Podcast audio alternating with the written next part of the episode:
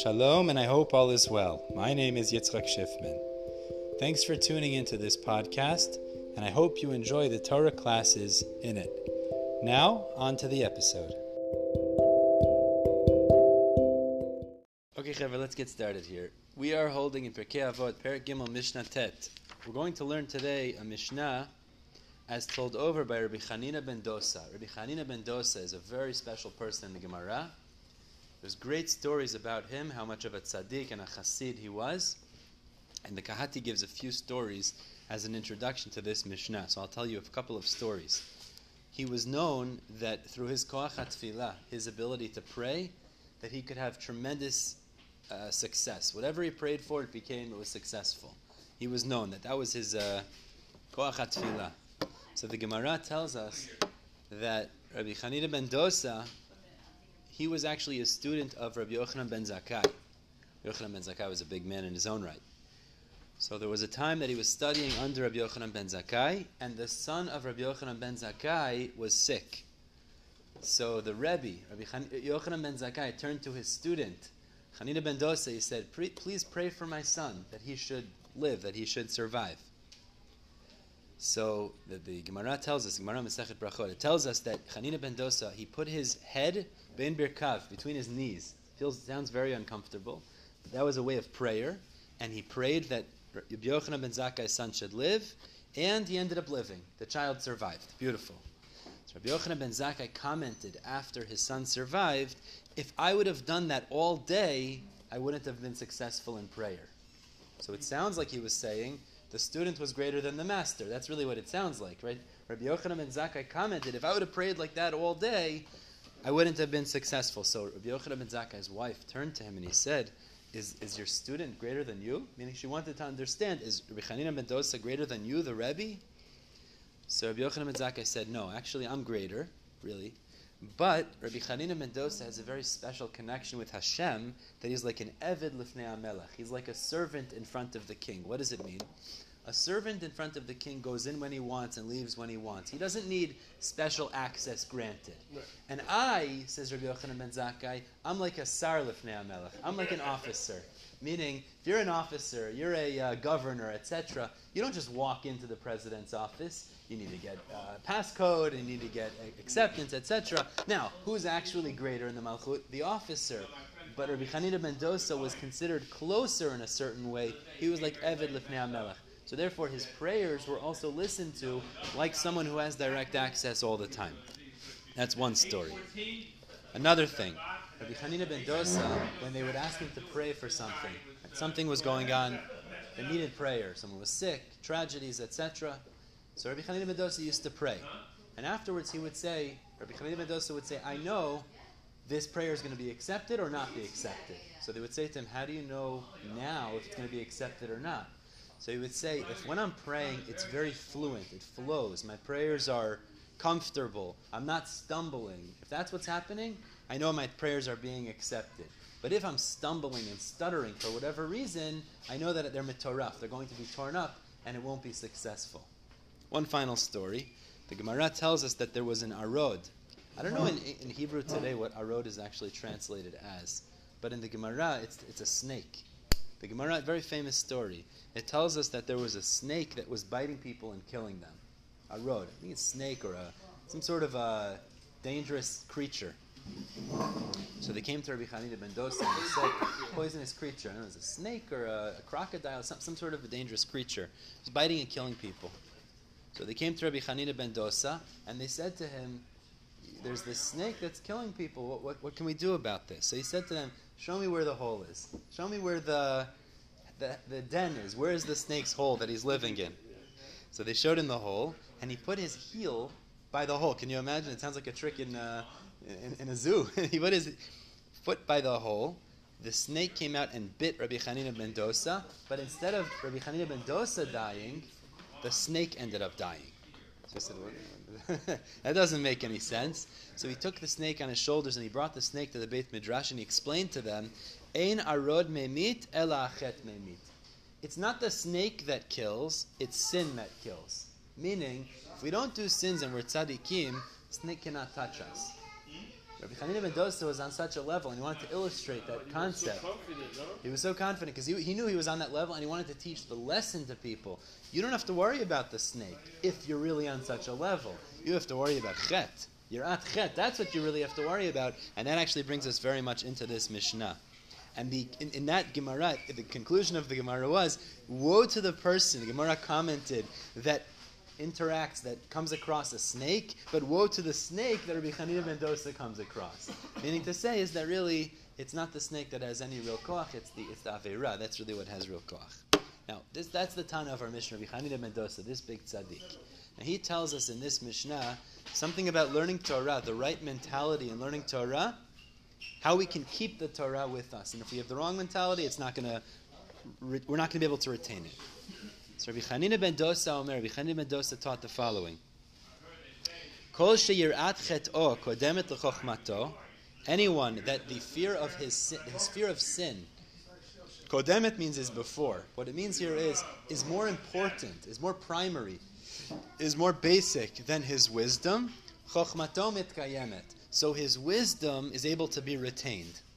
And so the opposite.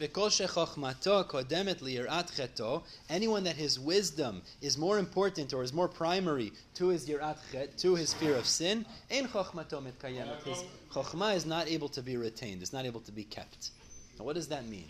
So the Mefarshim here explained, the Bartenura explains, when somebody learns Torah, now there's two reasons, let's just take for this purposes of this Mishnah. A person could learn Torah for mental stimulation. It's very interesting challenges him. I once had a person who told me he likes to learn Torah because it keeps his mind fresh. Okay. Is it a terrible thing? Not necessarily a terrible thing. Is that the right is that the right mentality? Not the right mentality. We don't learn Torah to keep our mind fresh. That's not why we learn Torah. In such a scenario, he's learning it for mental stimulation. He's not going to be able to retain that Torah. He's not internalizing it. He's not putting it into action. He's not making it real. That's somebody that is Torah is not his yirat chet is not kodemet lechochmato. His fear of sin is not more important than his Torah that he's learning. But what is the opposite? The opposite is somebody understands when I'm learning, for example, what's prohibited to me. Let's say I go, I sit down and I learn uh, milk and meat is prohibited. I learn a simple halacha. I'm not allowed to. So now, if I'm just learning this for mental stimulation, it challenges my mind, and then I go through the details. You don't actually apply it there's no yirat chet, you're not actually applying it in any real way, you're going to forget that. You're not going to retain that ultimately. But if you're learning on condition to apply it into your daily life, then that actually becomes a part of your daily life. Then that becomes internalized by the individual, and what ends up happening is mitkayemet. Your chokhmah is also retained within you. Mara is extremely practical. Yeah, yeah. That's because you don't learn right. Let's continue. Yeah, yeah, yeah, yeah, yeah, yeah. It's not the teacher. Everything we learn in Torah is extremely practical. You just have to know. Gemara is arguing about uh, when the water come down, when this or that. Gemara is Torah as well. What I have to do when, That's, rain comes down. Good question. We've spoken about this like a hundred times. I feel like Gemara is the mechanic. Torah it's, is the driver. I think that Malaj make you smart. No, no, no, no, wrong, wrong. No, that's what I'm saying. It can't be. Because if it's just for mental stimulation, it, you don't internalize anything. It doesn't become real to you. It's not mitkayemet. When I know when uh, the rain is like this, like that, read it for rain. We'll talk about that. It's a good question, Yosef. We'll talk about that. Let's finish the Mishnah. We'll talk about that. There's a lot to learn, tremendous amounts to learn. Everything in Torah. Gemara is a chelik of Torah too. It's Torah Shebaal Peh. Let's continue, Chevra. Uaya Omer, Rabbi ben Dosa also used to say. Now, this sounds very similar. We're about to repeat. It almost sounds like a repetition. I'll explain to you how the Mefarshim learn what both parts of the Mishnah are saying. He says like this: Kol shema asav merubin mechochmato. If his actions are more than his wisdom, meaning he acts, he learns, but then he acts. He does something with it, becomes real to him. So chokhmato mitkayemet. Again, his chokhmah is retained by him. He keeps the chokhmah by him. The kol merubami ma'asa. But if his chokhmah is more than his actions, means he's just learning, but it doesn't translate into action. he doesn't put that. It's not lilmod al minat lelamed lasot. It's not put into action in any real way. In chokhmato mitkayemet. So then again, his chokhmah is not going to be retained. His wisdom won't be kept. It'll be lost. So the Mefarshim speak out. What is the difference between the two parts of the Mishnah? It seems like repeating the same concept. They say the first part of the Mishnah is talking about the mitzvot lo ta'aseh. The second part of the Mishnah is the mitzvot aseh. Means we have two types of mitzvot in the Torah. We have prohibitions, negative, and we have positive to do. So it's like this. When we learn the negative, don't eat milk and meat. Simple example. If we take that and we put it into practice, so we'll be able to keep the wisdom by us. Similarly, if we learn positive actions, uh, should have zrizut and run to davening, and then we run to davening, so we'll be able to keep the positive mitzvot that we just learned. It'll be retained in us as well. By the way, on a simple level, it's a very logical thing. Because if you learn something simply as an intellectual pursuit, meaning just in the world of intellect, just in the world of chokhmah, but you don't actually apply it, well, it'll stay in your head for a little bit, but it won't actually translate into being retained, kept by you. But once you integrate it into your life, so then what ends up happening actually is it does become part of you. It's a very natural thing. It's like repetition. It actually becomes part of you. Now there is another pshat I'll just tell you in this second piece of the Mishnah. The other pshat they say in this second piece of the Mishnah, Kol Shema Asa Merubin is that it's a command towards community leaders. Very interesting idea. It says like this: someone that directs other people, and Ma'asav Merubin Chochmato, the way he directs them through his own actions are more than how he directs them through his chokhmah. Meaning, he doesn't tell them to do as much as shows them what to do. Then, chokhmato mitkayemet. Whatever it is that he's trying to teach, it will be successful.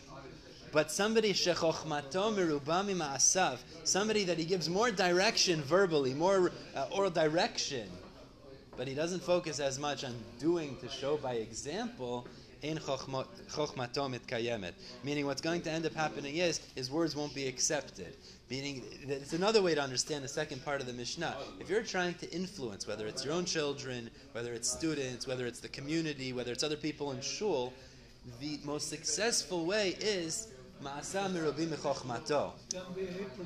What's that? It's, cannot be a it's, not, it's not even just hypocrite. hy- hypocrite. I mean, we're talking even more. Is that you know? Let's say you're not a hypocrite. Hypocrite, but focus more on doing than on saying. That's the point. Maybe you're not a hypocrite. Meaning, but if you want to really influence somebody, show them more in what you're doing than in telling them.